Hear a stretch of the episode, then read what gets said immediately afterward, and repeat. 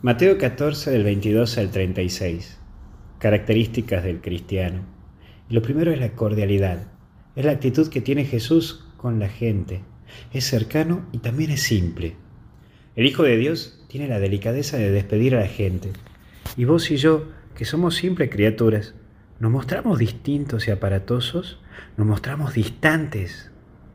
Vamos, busquemos gestos de cordialidad, más que nunca en estos tiempos que vivimos. Tomar la actitud de saludar a la gente, de mostrarte humano. No sé si serás antipático o simpático, porque eso ya depende de ese regalo que Dios te da. Pero por lo menos generar un buen ambiente. Trata de lograr de ser simplemente normal, que parece que es difícil. Pero también la oración. Jesús se toma su tiempo en estos días de lectura, en la cual nos insiste a tomar este tiempo de estar a solas, de hacer oración.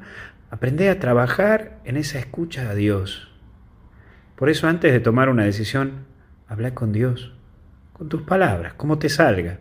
Antes de asumir un rol, habla con Dios. Habla con Dios.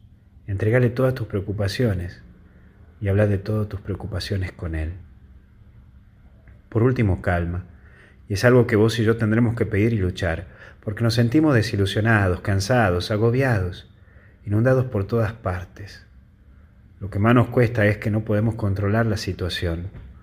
Por eso hoy te pedimos la calma, Señor, y ayúdanos a saber descubrir lo que es tu plan.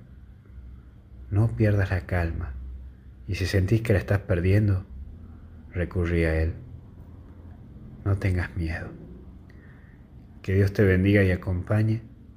En el nombre del Padre, del Hijo y del Espíritu Santo. Amén. Hasta el cielo no paramos. Cuídate.